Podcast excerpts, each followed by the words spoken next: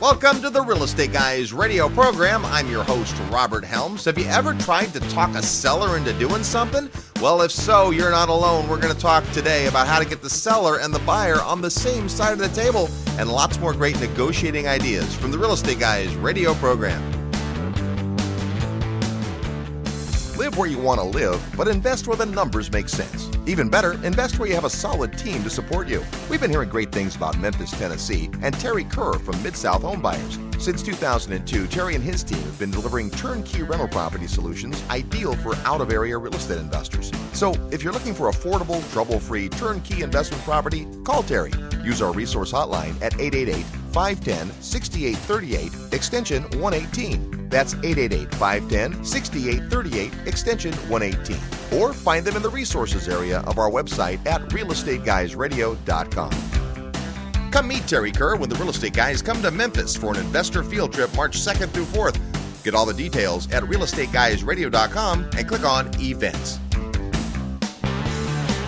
Welcome to the Real Estate Guys radio show. Thanks for tuning in. I'm your host, Robert Helms. With me, as always, financial strategist co host, Russell Gray. Hey, Robert. Hey there. We've got a great show for you today. Life is not about what you're handed or what you have to work with as much as it is about what you negotiate, and that has to do with your relationships and uh, your skill sets and all that. Last week, uh, you probably listened to our Ask the Guys show. We love to take listener questions, and one of the questions that came in, we decided really it was one of the shortest questions, and, and we're going to do a whole show about it. And here was the question: uh, Will from New York said, "Hey guys, love your show. Wanted to know how can I let uh, the owner know that either a lease option or seller financing is beneficial to them, even though I'm a new real estate investor." All right, so that sounds like an easy question, but here's where we started talking talking about this that when you've got a seller who is at first look on the opposite side of the table from you. They want something different. In every real estate transaction, the seller wants the most money and the buyer wants to pay the least. So at the very beginning, we're starting on opposite ends. How do you get someone over to your side of the, of the fence? And what really that started us thinking about is that all the best transactions that we've ever been a part of are win win transactions where at the end of the day, both parties shake hands and go, That was great. Let's do that again Uh, on the summit, one of the things we're going to do is spend a lot of time talking about how value can be exchanged independent of cash, and where some one person might be a don't wanter for something and somebody's a wanter for that, and before you know it, each person goes through a transaction feeling they got the best part of the deal, and that's a mindset. When you're a real estate investor, you're not out there trying to rip people off and trying to you know talk people out of their assets. It's quite the opposite. What you're really trying to do is put yourself in a position where everybody wins. Yeah. So the first thing is really your mindset and the idea that there's a fence between you or there's opposite ends of the table. I don't even think that way. You know, when I first started out in corporate sales, I would go out into the marketplace and I had my flip charts and my presentations and my referral letters and all that. And it was talk, talk, talk, talk, talk, talk, talk. As I grew in my professionalism and my ability to go out and make a deal happen, I used to go in with nothing but my yellow pad. And as I got older, I would have the younger folks come with me, and they couldn't believe that I went in naked. Yeah, Brian Tracy calls that going in nude. Absolutely. But the reality was, I knew that all the information I needed wasn't on my side of the, the, the desk. It was all in the other person's mind. And what I needed to do was become great at asking the right questions. And if you really do believe going into a situation that there's a win win, then that means that there isn't a competing agenda, it's a cooperative agenda. And so my mission is to go in and really understand the other person and really understand what their needs, their wants, their desires, their fears, their prejudices, their resources, what it's about for them. And if the focus is 100% about them, they'll be happy to talk. You'll build rapport like you cannot believe. And when you identify a few of their problems, or at least one big problem, and you know they know they have the problem, and that's the key. There's a process you go through in this. When they know and they see it the way you see it, and you see from their perspective, then you go to work on solving their problem. And now you're sitting shoulder to shoulder with them on the same side of the table, looking at the same problem, crafting a solution. And it completely, completely changes the dynamic of the relationship. I mean, it's amazing what happens when you do that. Absolutely. And so, just from your question, well, it's obvious that you think it's beneficial because you're saying, how can I convince the owner that a lease option or seller financing is a benefit to them? Well, the first thing is it has to be. You have to realize that it is, you have to understand that it is, but then you have to get them to understand it. And you're not going to do that by beating the idea over the head, right, with them. Instead, you're going to have to do exactly what Russ says. So, so I think the bigger topic is negotiation and getting on the same side of the table. But I think let's start with this because it's it's the question, but also it can lead us down to what the exact situation is. So, if you're in a situation where, say, you have a seller, potential seller of a property that owns it outright, and they are thinking they want to sell it, and you want to buy it but they aren't interested in seller financing. They just want the cash for it. And your mission is to convince them otherwise. Well, first of all, it's got to make sense for them. And we used to go through this. My father and I worked in residential real estate sales and investment sales for a lot of years. And we would often meet somebody who owned a property outright. And uh, Bob was masterful at getting people to at least consider carrying it back. And they'd say, well, no, no, no, we're not interested in that. We want the cash. And, and a big part of that was just the questioning. It's like, okay, so you don't want to carry, you want you want the cash.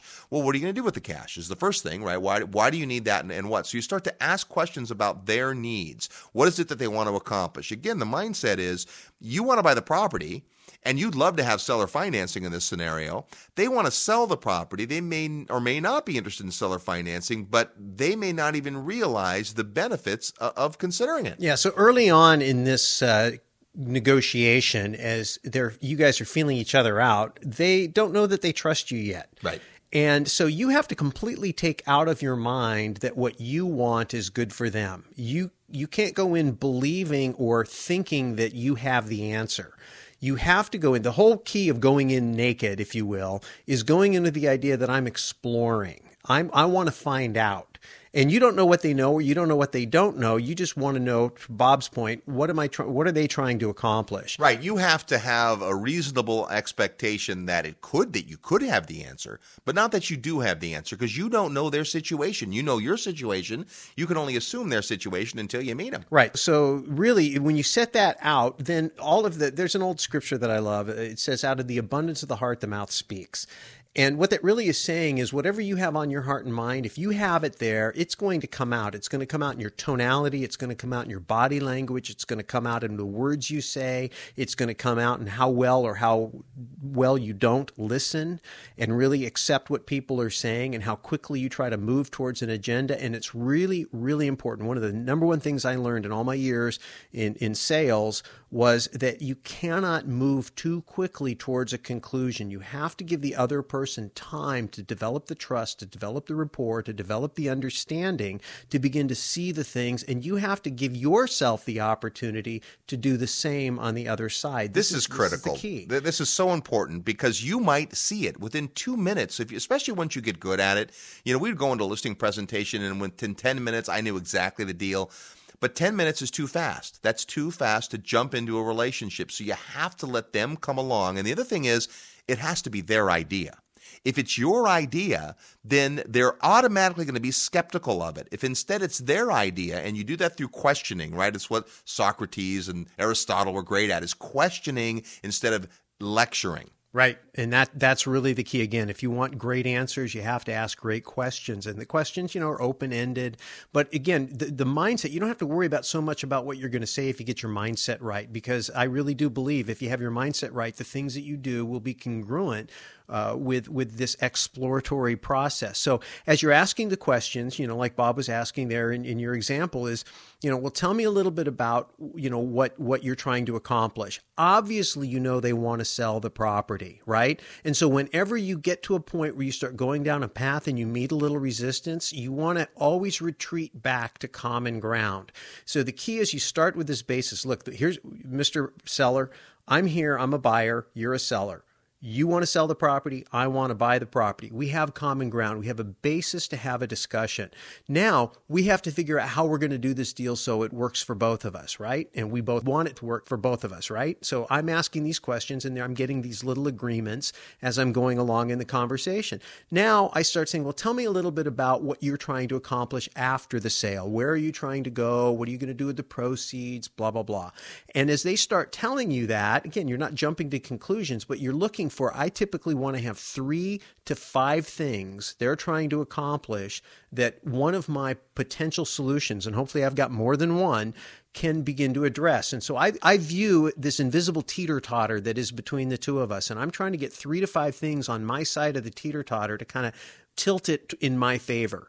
When I know I've got three to five things, then my response is, okay, Mr. Seller, this is what I hear you saying. And I repeat back to them. Now, these- this is important. You have to repeat it back because one, it helps clarify it. But two, there's this funny thing that happens in human communication where, and if, if you're in a primary relationship, you have this happen almost every day, where they say something and you hear something and you discover later those two things are very different, right? So you hear the seller say X and you go, you assume you've got it figured. As soon as you feed it back and say, let me just understand. What you're saying is this, sometimes it'll go exactly and sometimes it'll go well, no no that's not what i said i said this and so you have to feed it back to get clarification Yeah, and it, it lets them know that you were listening. It lets them know that you care. It lets them know that it's important to you that they be heard. So it's it's not only the exercise of getting clarity and being really clear in the communication, but it's also a rapport building exercise. And the thing is, none of this is manipulative. It's just good practice in interpersonal relationships to be able to do this. Well, that's an interesting point because it certainly can be manipulative if used incorrectly. I remember talking to a great sales guy uh, in in real estate, and he said, "Here's the thing: it's like the force. Yeah. it can be used for good, it can be used for evil." Let me give you an example. I remember going on a listing presentation years ago with my dad, and and he, you know, I was, you know, School of Walter Sanford, get in and get out in 37 minutes and have the listing. Right. My dad is a four-hour listing presentation guy. Right. He comes in, he loves the house, he wants to talk about stuff, and I learned pretty early on that I had to let him do that because that was rapport building and he was magnificent at it. So we were sitting with a, a couple that was uh, retiring and they wanted to move and their whole thing, you know, well, why are you guys moving? You know, it's a beautiful house. Why are you moving? Well, um, we're retired now and uh, our grandkids are five hours away and we love to go see the grandkids, but we think there's a great opportunity to live closer to the grandkids. We've talked to our son and our daughter-in-law and uh, that's what we want to go do. We want to be close to the grandkids. So that was their, their big why. And dad was like, great. Well, tell me about the grandkids. Well, do you have pictures of the grandkids? Now, he didn't ask that because he's a salesperson who was taught to ask that. He legitimately cares about people and he really does want to see the grandkids, right? So so now he has that information. Fast forward about 90 days. We get an offer on the property. It is not full price. We go in with the seller and the seller takes this bit of a position of, well, it's not what I want and I'm not selling it at that price. So my dad masterfully says, I completely understand that. Now, looking at the comps again, you can see why they've offered the price that they have, but I completely hear you. You want your price. And obviously, right, you've retired. This is your one chance to cash out of this house, and, and you want to do that. But, you know, when we first met, I remember that the thing that, that drove you, the, the one most important thing, and I asked you what the most important thing was, was to be with your grandkids.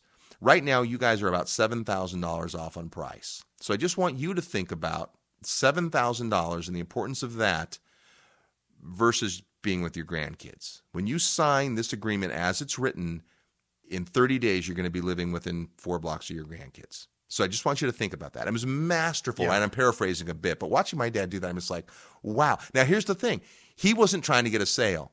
He was trying to make sure these people didn't lose sight of what was important to them because of seven grand. Well, and, and that's really what a professional salesperson does. A professional salesperson draws out the person's inner desires and needs and wants and fears and helps them navigate through their fears and their natural hesitation and guide them to a conclusion and outcome that they've already expressed that they want and are willing to do, but just can't seem to get past their own prejudice and paradigms. And that's the reason you have therapists. It's the reason you have doctors and consultants. People can come in and look Bartenders. At. Yeah, they can come in and look at your situation through a different set of eyes and help you remember to keep the main thing the main thing. So again, it's a it's a great power.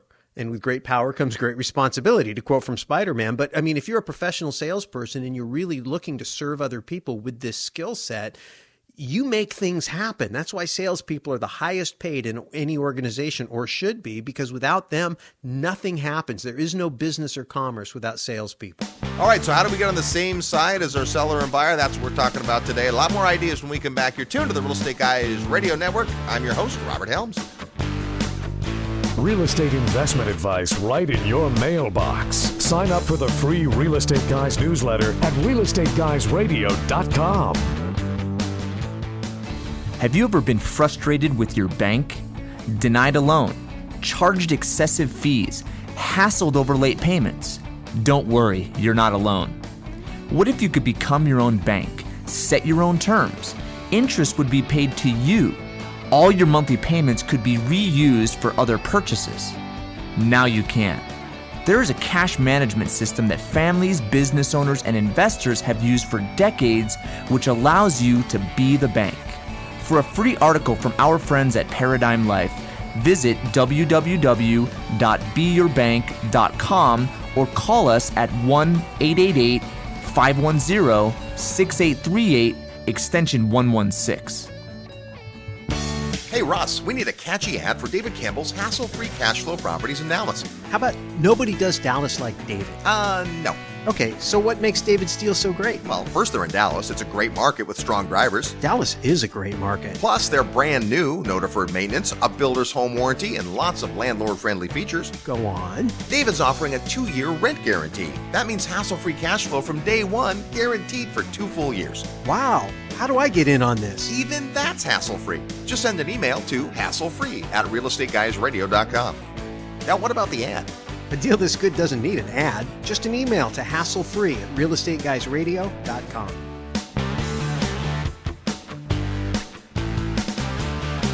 Hello, this is Robert Kiyosaki. I'm the author of Rich Dad Poor Dad. And if you're serious about learning how to invest in real estate, listen to the real estate guys. They really know what they're talking about. And welcome back to the Real Estate Guys radio program, the number one downloaded real estate podcast. Thanks for tuning in today. Tell a friend about the Real Estate Guys. Hey, before we're done today, somebody is going to win a summit for two. That's right. Our annual Investors Summit at Sea is coming up in March. And uh, after all these months of people entering the contest, uh, today's the day that we announce the winner. So stay tuned uh, for that. Uh, today, we're talking about getting on the same side of the table, if you will, as uh, as the person you're negotiating with. So this uh, was spawned from a a, question we got from a listener about how do I convince the seller or or educate the seller about how a lease option or, or seller financing might work for them. But obviously, there's a bigger picture here. You know, you, Russ, you were taking us through this process of the teeter totter, which I, I just remember you, the first time I saw you teach this. It was it was great to, to have in your mind this idea that that you're stacking up stuff on your side of the teeter totter, and you don't want to jump too soon to their side. You don't. You don't. You absolutely need to have three to five things that you know are hot buttons for them, and however you choose to collect it. You know, Walter Sanford, you get you're very efficient. You get in and out in 17 minutes. Bob Helms, you collect it over the space of four hours. However you do it, the point is is that you do it, and you end up with those things because in the example you just gave, Bob was able to pull that arrow out of his quiver, if you will, and remind them, hey. This was important to you. So, you know, I had a really a more methodical because I am not a natural people person like Bob. I really had to learn the methodology and the skill of doing this. And, and, and I got pretty precise at doing it. Um, but you know, you look at people who are natural salespeople, a guy like Bob, and they do it instinctively. If you're not a natural salesperson, I think this show is huge benefit. You ought to listen to it a hundred times because this is gold. If you know how to make deals, there's a lot of money to be made in any business, but especially in real estate. Well, and I want to bring that up. You mentioned sales, and sometimes people bristle to the idea of being a salesperson. So understand that, Will, in your case, you are trying to sell the seller on this idea. So you are absolutely a salesperson. You might not view yourself as a salesperson, but sales is crucial. Robert Kiyosaki talks about it being the essential skill. If you can sell, you can do anything else. It's also the world's oldest profession, selling. People think it's something else, but that's really just a subset of sales. So sales is crucial. It's very important. And the reason we bristle to sales is because you think used car sales or the guy who's trying to talk you into something you don't need. Great sales is an art, and mastery of sales is getting the person, as Russ said, to, to come to a natural conclusion that is great for them, but overcomes their natural uh, hesitancy and barriers. Yeah, I mean, you know, one of the key things is you have to upset, upset the status quo. And so the three to five things that you're getting are hot buttons that they have unmet needs, desires. In this case, they want to spend time with their grandchildren in the house where they're living is too far away. That's a problem. So you have three to five of those things. Now they have other considerations because moving is simple. They could just move and abandon the house. So obviously there's financial considerations. So there's more than one criteria at work here and that's why I say you're looking for three to five. And then when you get to the point where you say, okay, now when you've got the three to five, because this can go on forever, there could be a hundred, but you only need three to five, the good ones. And you say, okay, now, Mr. Seller, this is what I hear you saying. And you say, you said this was important to you, and and and this is why, and this was important to you.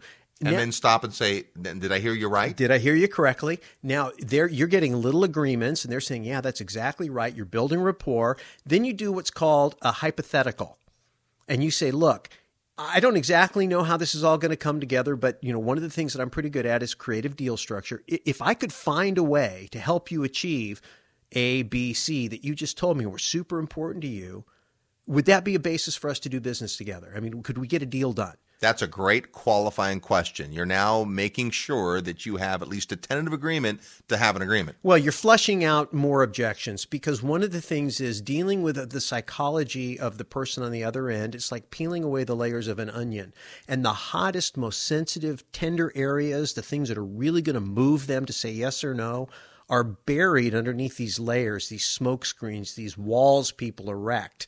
That's the whole point. And so how quickly you can penetrate that and get to the heart of the matter is going to be based on how skillful you are, how respectful you are, how congruent you are, how much rapport you can build, and how fast. But if you can begin to do that, because you notice with that statement, I said, look, one of the things I'm pretty good at, you got to toot your own horn a little bit. You didn't say I'm the best in the world. You know, you weren't arrogant. Hey, I can do this. If anybody can, you know, you're not like that. You're just saying, hey, one of the things I'm I'm pretty good at is is creative deal structure. And I don't know, you know, if I can get this thing done. Now you're doing a little bit of a takeaway, like, yeah. wow, you you might be able to help me. And they want it, but you're not pushing it. You pull away, and then they come towards you instead of you. If you go towards them, they run.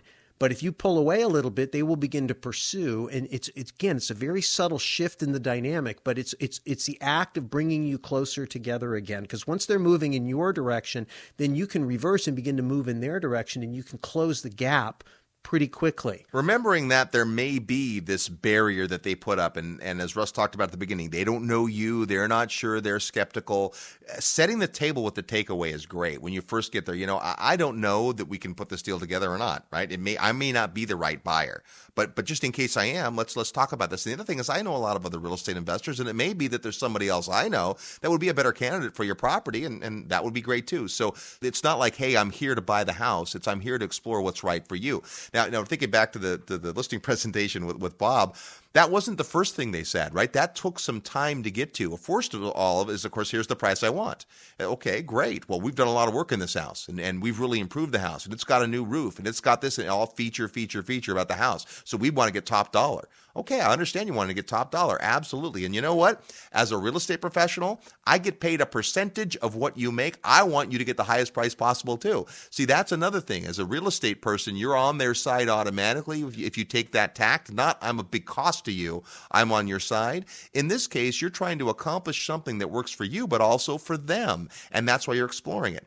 Now, I think there's some more things we'll talk about then specifically about this situation because I think it's there's some great stuff here too. Yeah. So what you just talked about was establishing common ground and, and illustrating an alignment of interest. Hey, I'm on your side, you know. And again, you always go back to common ground when you feel like the person begins to retreat a little bit. You kind of huddle them back in and get them back inside that circle of trust, if you will, that uh, that we always talk about. So, and coming back to this other notion, because you said earlier, you know, they're talking about money, money, money. I'm interested in the money. Well, everybody's interested in money, but the reality is nobody's interested in money. Everybody is interested in what money will do for them. Yep. And that's really the key in a financial transaction. Here you're talking about what are you going to do with the money? What does the money mean to you? And you have to get to bring it back down kind of closer to the tactics of this particular question is you have to bring it back down to what is it you're trying to accomplish with the money. Now, you don't have the right to ask that question too early. Right. You know, again, just go back to your experience in your personal relationships. You know, you meet a cute gal or guy and, you know, you're interested in getting into a relationship, you know, what you, you can't, you can't do too much too soon, right? You, you, this might be the gal or guy you're going to marry, but you, you don't say it right out of the gate, right? You got to give that thing time to develop a little bit. So the point is, when you're talking about money, money means different things to different people and you're not they're not interested in what it means to you you need to be super interested in what it means to them and then your mission is to put a deal together that gets them what they really want which might not be cash in the bank. I remember a situation where we had an offer on a property that uh, they had asked for the seller to carry back a second, just a 10% second. But that wasn't something the seller was interested in offering. And yet the seller had a lot of equity. They're like, nope, I'm not going to carry. So Bob was great. Bob just said, well, I understand completely. This is just an offer. We might get a lot more offers, but I always like to see if there's any way we can make it work. Uh, what were you going to do with the proceeds that, uh, once you pay off your mortgage? Well, probably I'm going to put a lot of it in the, in the bank. Well, okay, why would you put it in the bank? Well, because it'll be safe and because I'll get a, a, a, return. Well, obviously a modest return. Even even then, it was a modest return, right? And so slowly but surely, Dad started to introduce the idea of what a second really meant and carrying back looked like, and it was essentially like having it in the bank, a bank that you knew very well because you'd owned the property for 20 years, so you were very familiar with the collateral and look at the interest rate they were offering and all those things. And before you know it, the seller goes, "Oh, wait, wait a minute. So so I, I'm going to get eight percent on this deal." Well, that's better than I can do at the bank. Now, he had to come to that conclusion. It couldn't be Bob going, no, no, no, idiot. 4% in the bank. Oh, today would be a lot less than that, right? 8% of the, it wasn't that. It was the guy going, I get it. Yeah. And so the technique there is really to give them, again, the hypothetical. And you got to have them feel it. So the thing is, they, they say, well, I would put the money in, into the bank. Great. What type of uh, return on investment, what type of yield would you expect on that? Mm, probably about 2%. All right if there was some way, again, I'm, I'm not sure, but just if there was a way that you could maybe triple your income on the proceeds, is that something that would be interesting to you? Now, they're either going to say yes or no. Obviously, it's a loaded question. Probably yes. Great. Well, I think I have a way to do that. And then you can begin to explore it a little bit gingerly and if right. you get pullback then you come back right? Because you've already got them to agree. And again this is the process of getting a deal done because you gain these little agreements and every time you push into an area and you get resistance you come back to the point of last agreement. And you branch off of there and you continue to craft your deal until you come up with a structure. And the thing is when you're talking to somebody and you're proposing the notion of seller financing, what's presupposed in all of this is that they have equity. Right. In today's market, if you're talking to somebody that has equity, they've probably owned the property for a very long time. And if they have owned the property for a long time, one of the things you want to remind them of of what a great investment that was. Because now the fear of putting the money someplace where it isn't safe. I mean, today, I think right now, I would much rather have my collateral, my my income secured by a piece of property that I already did really well on, that I already know, compared to how uncertain the banks are, even with the FDIC guarantee. If we're talking substantial money, and I don't know how much equity in any given transaction, but sometimes the equity can be over the insured limits, even the $250,000 limits. And so that isn't even really completely safe the way people think of banks. And bank, there's a lot of bank failures going on right now. Whereas, hey, Mr. Seller, you know what? Over the last 20 years, you've done really well in real estate and you weren't even trying to be an investor. Right. So, what if you could triple your income and have great security uh, in case something went sideways? Now, you know, there may be some immediate cash needs you need, and that's where you have to kind of get in. Yeah, I, I need income. I need a little bit of cash to make the move, but really I mostly need money to invest in. That's where you have to kind of get into the, the details a little bit. And the other thing too is, is, is there, there questions are going to come up that have to do with taxes and blah, blah, blah. You're going to want to make sure that you have your tax advisors briefed on what you're doing and really are expert. Don't walk in there just naked, like all by yourself. You have to have a team of experts. You want to encourage them to check with their tax advisor. Most people really, really, do most people you know really have a strong team? They don't. Probably not. You can offer them, hey, you know, if you don't have, you can talk to my guy, or I can have my guy talk to your guy because it's important to me that you really understand how this deal is going to work for you. I don't want any bombs going off or have any, you know, secret thing. Now this is all about expressing concern for them. Now again, it's not manipulative. It's just the right thing to do but you have to understand how they're seeing it. You came in as a stranger, an adversary in an adversarial transaction, trying to get a good deal and get something from them. Now you've become a trusted advisor, a resource, a helper, somebody who's going to help them improve their lifestyle. And that's the mastery of, of the art of the deal, if you will. Every deal that works out well has a win on both sides. That's what we're talking about today. Speaking of win, we come back. Not only can you win a prize with real estate trivia, someone is going to win the 10th annual Investor Summit at Sea for free. That's going to be when we come back. So stay with us. I'm your host, Robert Helms. We're the Real Estate Guys. Hi, this is Lawrence Yun, Chief Economist with National Association of Realtors, and you are listening to the Real Estate Guys. If you're like me and thousands of others, you know that the Real Estate Guys radio show is a great source for quality content about investing in real estate. But did you know that they also have a book? I just finished reading their book, Equity Happens, and I was blown away by how much I learned. If you're ready to create sustainable wealth through real estate, you need to get Equity Happens. You'll learn, just as I did, about what it takes to prosper in the real estate industry. So don't wait. Make equity happen to you. Order your copy today at equityhappens.com. As investors survey the country for markets and properties that will perform well for them over the next five to 10 years, one market in particular stands out. That's Atlanta, Georgia. Atlanta was the second fastest growing MSA throughout the last decade. It's home to the world's busiest airport and has one of the highest concentrations of Fortune 500 companies in the country. Atlanta is expected to add 100,000 new people every year for the next 10 years, and just next year alone, Atlanta is predicted to add over 50,000 new jobs. Now, what if I told you you could buy fully renovated, leased, and cash flowing investment properties in this market for half of replacement cost? That's right, three and four bedroom homes in good suburban neighborhoods that can be purchased completely renovated for $70 to $90,000. At Georgia Residential Partners, this is exactly what we do. We've been helping investors all over the country make solid real estate purchases in Atlanta for almost seven years. Call us today at 770 924 5450 or check us out online at gainvesting.com. Hi, this is Garrett Sutton, Rich Dad's advisor. Remember, equity happens, and you're listening to the Real Estate Guys.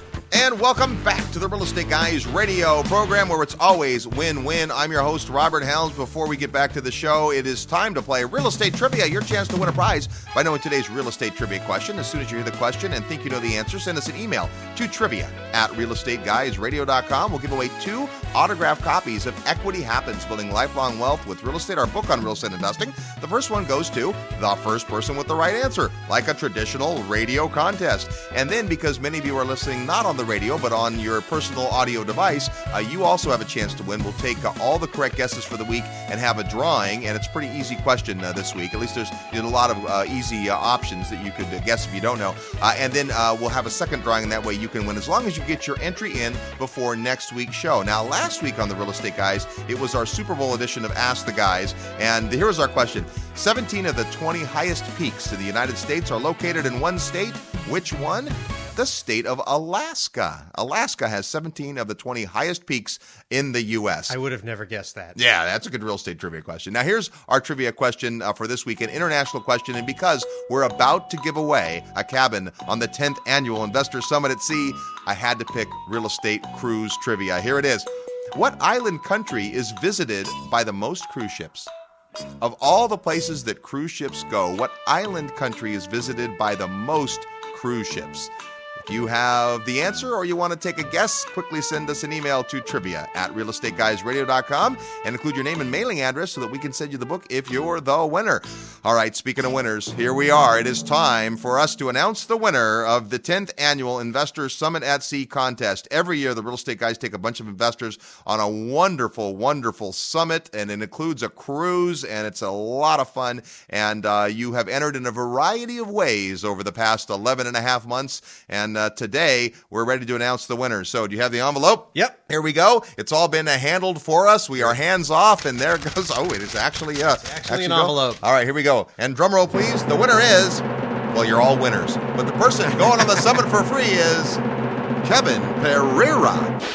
All right, there we go. All right, congratulations. That's pretty exciting. Well, actually, for Kevin, it is. You know, for for thousands, it's a it's a letdown. But you know, for Kevin Pereira, it's huge. And uh, we don't know Kevin. I mean, maybe he'll be our new best friend. Who knows? Now that we'll be on the summit together, he and a friend will be joining us. Now, if you didn't win, fear not. We still have a couple of cabins left. Still time to join us on the 10th annual Investor Summit at Sea. You can find out all the details on our website at realestateguysradio.com. Just click on Summit. We would love to meet you. Robert and Kim Kiyosaki would love to meet you. I'm sure even Kevin Pereira would love to meet you. So there you go. Great stuff. We're talking today about how do you get on the same side of the table as the seller or any transaction? How do you make it a win win? The best transactions are win win transactions where everyone feels good about it. If you go through the process that we've been describing on this show, you're going to get to the point, if it works, and it's not always going to work, but if you do get to agreement, once you've laid this kind of a foundation, it's going to be a win. Yeah. And so you're at the stage now where you've gone through and you've uncovered the need and you've built the rapport and you've gotten some trial uh, acceptance and you know you've gotten to the point where you said, "Hey, Mr. Seller, I hear you saying you're looking for these 3 to 5 things and here's the reasons why, very important. And if I could show you a proposal or two or three, which I want to talk about here in just a minute, and and something works for you, then we've got a basis to do business together, right? Yes. Okay, so they say yes. All right. Now, your job is to come up with that proposal. Now, what I used to do is I would go away from the relationship and I would work in the privacy and I'd put the deal together and I would try to come up with three alternatives because people don't like only having one choice. This is the old two step uh, sales process where you give them some time and you have some time and it can work to your advantage but also sometimes you don't have the luxury of it. Yeah, and so you know, and again, if you've got your, you know, if you really have done your homework, you and you can think on your feet, you may be the kind of person that can just get the deal done if you're a newbie and you're asking these types of questions, you may have to go away and just do your homework real quick, confer with your experts, do whatever you got to do, and you come back and you you come back with uh, you know two or three proposals. And this is this is really the art of getting the deal done. Now you you come back and you've made the appointment to come back, and you're sitting there in front of them again, and you you say, well, you know, Mr. Seller, the last time we got together we had talked about all of these different things and you really do a summary kind of bringing everybody back up to speed and you rekindle those emotions. And the important thing is that you say and you told me these three to five things were super important to you for these reasons and they get emotional again. Yeah. And we said hey if i could come back and show you something that would work that we'd have a basis to do business together. Is that still true? It's very important. Now they're going to say well, yeah, I mean, if you could do that for me, I'm in. You've gotten basic acceptance. Now, remember, enthusiasm sells. Then you get a big smile on your face and you look at him and you know what then? I am so excited because I'm pretty sure we're going to get a deal done today because based on what you just told me, I've got some amazing stuff here. Now, I had one time when somebody said to me, Well, let me see it but they wouldn't commit. They said, "Well," I, I, said, "Well, if we got a basis to do business together here, if I can show you these three to five things," and they said, "Well, let me see what you got." Well, that wasn't the deal. The deal is, if that I show this, I've done the work. If I show these deals to you, I, I want to know that we have a basis. And the guy says, "Well, then I'm not ready to do." It. I said, "Fine." Then I got up to leave. Yep, that's exactly what you have to be ready to do. The big takeaway. You got to be doing the takeaway, and so he he saw my enthusiasm that I had the answers to his problems, but he did not. He knew what I was doing, and he yeah. didn't want to give me the upper hand. And I just said, well, you know, then I, am trying to do business pretty straightforward. I've spent a lot of time putting this together for you, but you know, if if if we don't have a basis to do business together, then I don't want to waste any more of your time. Ah, that's huge. Now, now part of it is because when you ask some of the questions and some of the methodology Russ is talking about, you have to be careful not to sound too rote or too That's salesy. Right. It needs to sound like you're thinking of it for the first time, even though these are tried and true techniques. Again, the mindset is this is really to help both parties. So you got to put yourself in that mindset. But if they will not commit, stand up and walk out. There are so many more houses. They have a big problem that you have a very realistic chance to solve, but they should be lucky they met you, and that's how it should end up. And if not, you know, walk away. Don't be afraid to walk away. It's just like barter 101 when you're trying to negotiate for anything, yeah. right? I remember I was in Mexico with my mom, and she desperately wanted to buy this this beautiful whatever it was, a tablecloth or something, I think. And when we went in, and, and you know, they offer this price, and, and we go to barter, and uh, we reach a price that she wants to pay. They don't want to take it. So I go, okay, come on, mom. And she was like, she didn't want to leave. I go, come on. And, and then we're walking back, we're walking back, and sure enough, we don't get 10 feet before the guy goes, okay, okay, okay, okay. And I had explained to her, listen, they will not sell it to you at a price that is not profitable for them, and you can't be afraid to walk away from it. And that can be one of the biggest lessons that, that both parties get. Yeah, absolutely. So in this particular example, I did. I got up to walk away, and I headed for the door, and, you know, and, and then he called me back. I got the deal. And so, anyway, you don't always have to do that, and it's not comfortable when you have to do it. But I'm just saying, you know, you got to be willing to do it. Uh, you have to understand because otherwise, you're just giving this person the formula. You've given them your work for free, and they're not being honorable in the transaction. It's also a great indication of who you're dealing with, right? Exactly. The, the information about the relationship is available at the beginning. Bob likes to say, if you'll heed it. And I think if you think back to situations you've been in where something hasn't gone right, there were red or red flags. You get an idea about the way a person's going to be early on. And you might decide within uh, 20 minutes, I don't want to be in a deal with this person. Well, this is important in the context of what we're talking about Absolutely. because this isn't a transaction where you just do a deal and walk away. You're in a transaction where you have an ongoing relationship for an extended period of time. if they're going to carry or, or it's going to be lease option, this is a this is you're you're creating a relationship. That's right. And you're turning the tables now where where you're coming in with your little hat in your hand wanting something and now you're really the offerer. You've got the solution to their problem because you've done your homework. You've identified their needs, you've identified their desires, you've heightened the awareness of them. One of the things I didn't mention that's a very important part is is how you actually uh, upset the status quo. And that's where you do that right at the point of sale. So you're at the point of decision making and you say you explain all your different deals and all this stuff and you say now if you weren't to do any of these what what would that look like for you well that means nothing changes that means i still have the house that means the problem we spent all this time developing isn't solved exactly so which one of these three is it going to be right, exactly. you know and so they, they make their choice and and now you have the basis to begin to do the deal now we, we probably have enough time to get into some very specifics with regard to lease option and seller Well, it gets back to having the multiple options. So, so how do those things relate? Well, this is both. Of, both of these cases are a case where the seller perhaps wanted to sell outright, get a check, and, and move on. But instead, you're saying, "No, Mr. Seller, we need you to carry." Okay, so how do we explore that? Or the other thing is, well, maybe it's not a sale right now. It starts off as a lease, and I have an option to purchase it. So you're going to talk through what those are, and again, that depends on what their needs were. If they didn't need the cash right away for some other compelling thing, then you have the basis to offer them a couple of different options. So these might be two of the options you might do side by side. You might be willing to do either of these, but the seller is going to gravitate to one or the other. And so part of it also is just understanding the pros and cons of each option. So before you go in, if, if you can do the two step, great. But if not, you need to have thought through it. So it's easy to, to figure out, okay, here's what, here's why seller financing helps me. Well, obviously, no points or fees. You're not going to have to qualify, uh, etc. Why does it help them? Better interest rate, collateral that they know, easier transaction, close quickly, uh, maybe less uh, relying on a, a third party lender, all those different things. So you figure out those in advance.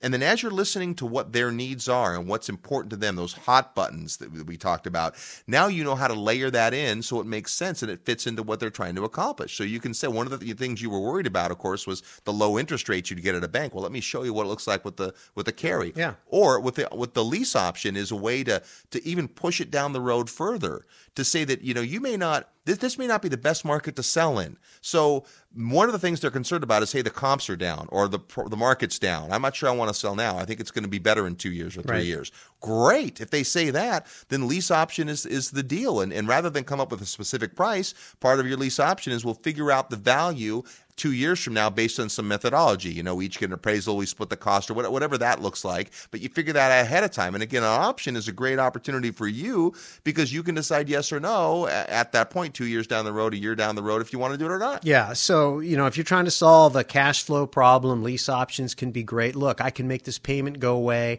If you're trying to solve the lifestyle problem, like the folks that wanted to move, hey, I can, I can free you so you can move. You have somebody that lives in a property, they, they're equity rich, but they don't have the ability to maintain it and they're living in a dive. And you can say, look, uh, maybe they end up being your tenant. I mean, if that's what you need, say, look, I can structure this deal where you can keep your home and we can fix it all up and have it be nice for you. And then, you know, on, I'll take over the responsibility of making the payment.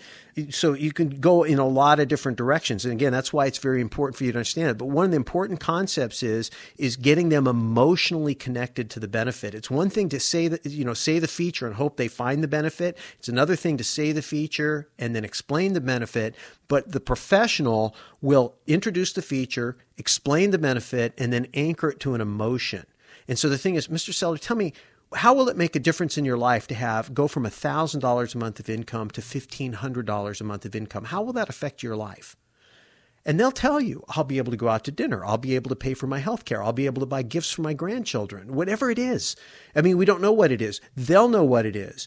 But you have to let them feel it because if they don't feel it, they're not going to be as motivated to make a move. And since this question implied really is about persuasion, Persuasion is going to be about your positioning, how they perceive you and who you are. So from the minute you show up, how you look, how you act, how you talk, how you represent yourself, little clues, because their mind, they're looking to figure out who you are. And you don't tell them who you are, you leave little pieces of clues. So they begin to put the jigsaw puzzle together and you paint a picture for them, you know, kind of paint by numbers. You know, you let them do the painting, but but you but you put it out there for them so you got you got your positioning and then you've got the the persuasion part is going to be about pre- presenting your options and getting their passions involved. That's really really important and of course, you do that with facts. You have to back that up. You know, your own enthusiasm is part of it, but you have to have the math. So show them the math. Look, here, this is the math. This is how I calculated this. And I met with my tax guy, and he told me, uh, based on his visibility into your situation, that uh, this is probably how it works. He's not giving me advice for you, and I'm not giving you advice, but I'm saying that you could take this information and go see your own tax advisor, or if you don't have a tax advisor, you can engage my tax advisor as become his client, which is a great way for you throw a bone to your your guy who who helped you. But again, it's just kind of nailing it all down and getting it to where somebody says, "Okay, I can see the benefit. I, I see the feature. I see the benefit, and I feel I feel the benefit and what it's going to do for me in my life." When we come back, we're going to give you some other nuances and an idea you might not have thought of to uh, really build your credibility in this scenario. You're tuned to the Real Estate Guys radio program. I'm your host, Robert Helms.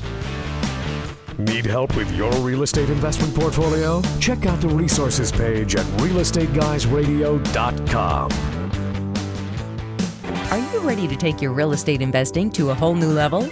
Imagine spending an entire week with like minded investors, world class educators, and real world professionals. Join the Real Estate Guys for the 10th Annual Investor Summit. It's part education, part inspiration, part transformation, and a whole lot of fun. And it takes place in four different countries. Returning this year are Rich Dad advisors Ken McElroy and Wayne Palmer, international developer Beth Clifford, attorney Mauricio Rauld, and the godfather of real estate Bob Helms. Plus, joining us for the first time, Robert and Kim Kiyosaki, live and in person. It all begins March 30th, 2012 in Orlando. Visit realestateguysradio.com and click on the tab that says Summit to learn more. The Investor Summit always sells out, so reserve your spot today. Go to realestateguysradio.com and click Summit or call 888 Guys Radio to talk with our Summit specialist. That's 888 489 7723. 888 Guys Radio. Spend a week with the Real Estate Guys, the Kiyosakis, and an all star faculty on the 10th Annual Investor Summit. Looking for solid cash flow in a market where the jobs are likely to stay put? This is Robert Helms. Join me March 2nd through 4th for the Real Estate Guys Investor Field Trip to Memphis, Tennessee. I'm excited to show you this affordable real estate market where cash flow is the name of the game.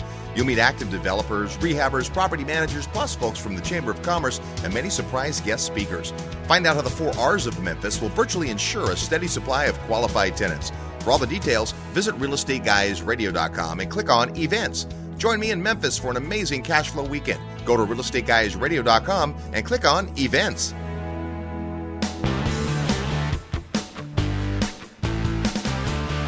Hi, I'm Steve Forbes. You're listening to The Real Estate Guys. Listen up. Welcome back to the Real Estate Guys radio program. We love listeners' questions, and last week we did Ask the Guys. If you missed that show, go back and hear it on our website at realestateguysradio.com. Today's entire show really was spawned uh, by a question. That's why we love those questions. So get to the website at realestateguysradio.com and click Ask the Guys.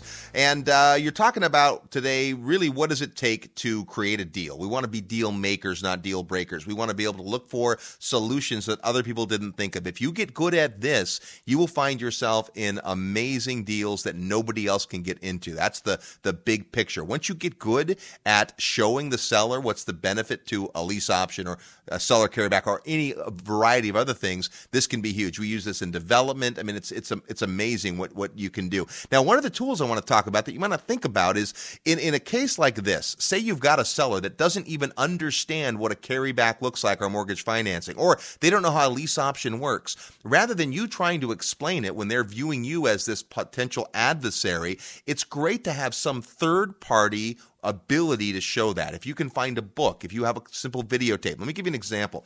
Back when we sold residential real estate, one of the big objections you have with a seller is arriving at the right price. You want the property to be priced well so it'll sell. Too many sellers often have an inflated value of their property and won't ask the right price. But as soon as I start beating them up on their price, then I'm the bad guy.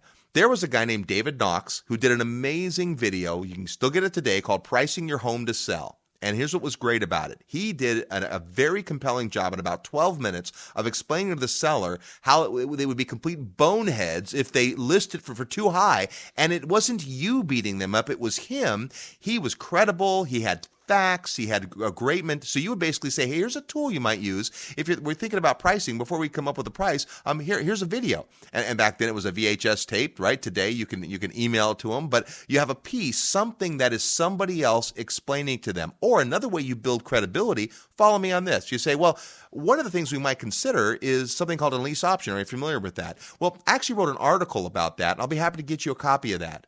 So now you wrote an article. Well, did you? Well, could you? Right? You could go research it and you could write an article. Now, that does a couple of things. First of all, it lets it be a separate engagement where they're reading it instead of hearing it from you. It's not exactly third party because you wrote it, but you all of a sudden are seen in a different light if you wrote that article. There's a lot of nuances to this that you can use to build up credibility. Well, one of the things about building credibility is brand association. You know, you see uh, Hollywood people do it all the time, hanging out with other A-listers, you know, who you're seen with, who you're known with. There's people who are famous just for being famous, and that's because they hang out with famous people.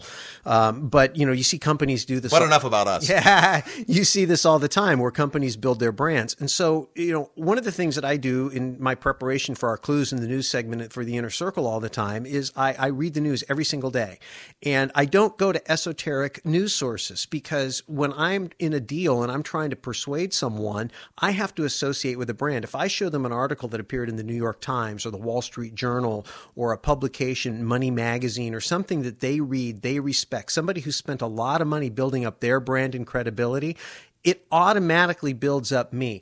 I promise you, there are a bazillion articles out there on lease option, seller financing. Begin to collect those from reputable sources and make your little highlights, make your little notes. It'll do several things for you. Number one, it will help you become more expert because you will be looking at people who are professional writers, professional communicators, explaining the benefits and the pitfalls of these various types of things. The second thing it'll do is it'll give you a little insight into the mindset of the market because the chances are very good that people that you're going to be dealing with have read these articles and you ought to know what they're thinking and what they're saying, good, bad, and ugly. The third thing it'll do is it'll give you a big uh, library or a big quiver full of arrows, if you will, of information to Robert, your point that you can pull out and you can show to someone and say, well, you know, an article was written in Money Magazine, you know, a year ago on the benefits of seller financing. I don't know if you ever saw this article, but this is the kind of thing we're talking about. And now you lay that out now it's not you, it's totally third party. And of course, if you're bright enough to be able to write an article and actually get it published somewhere, then then you know th- that can backfire on you a little bit because then they feel like they're they're they're in a negotiation with someone who's in way over their head but it's not a bad thing to have, or maybe you have it in your collection of articles just to kind of make the point. Well, my point about writing the article isn't necessarily having it being a published article. That's a different level of credibility, and it could work for or against you. But the fact that you took time to write the stuff out, and it's not a direct. When you wrote an article, it wasn't directly to try to get them to do something. It's, right. a, it's a different thing, but it shows you as kind of an expert, and it also lets you highlight that you kind of know this thing. Because one of the parts of Will's question that I liked here was that he said, even though I'm just a new real estate investor. Well, wonderful. You know that. But you're not going in with your years of experience in real estate. What you're doing instead is you're giving all kinds of thoughts and resources and ideas that, they hadn't thought of before. The fact that you're new is great. You're going to be more enthusiastic than the guy that's been doing it 40 years. Well, and hopefully you're plugged into a group of people, uh, other real estate investors, and you're going to be being mentored by somebody who has greater experience. And Robert, you mention this all the time in just real estate practice, but anybody in any business who's new and is trying to get established learns the power of we. And they're going to go out and they're going to say, well, you know, we were in a deal similar to this, and this is the solution that worked really well for the seller in that situation. Not sure if it would apply here, but we had great success there. And who's we? Well, we as you and your mentor, you and your associate, and then you can tell the story. And if you really get to the point where you need a little extra persuasion, you can say, you know, I, I, bet you that seller would probably be willing to talk to you about how that happened and how it worked out and why they did it.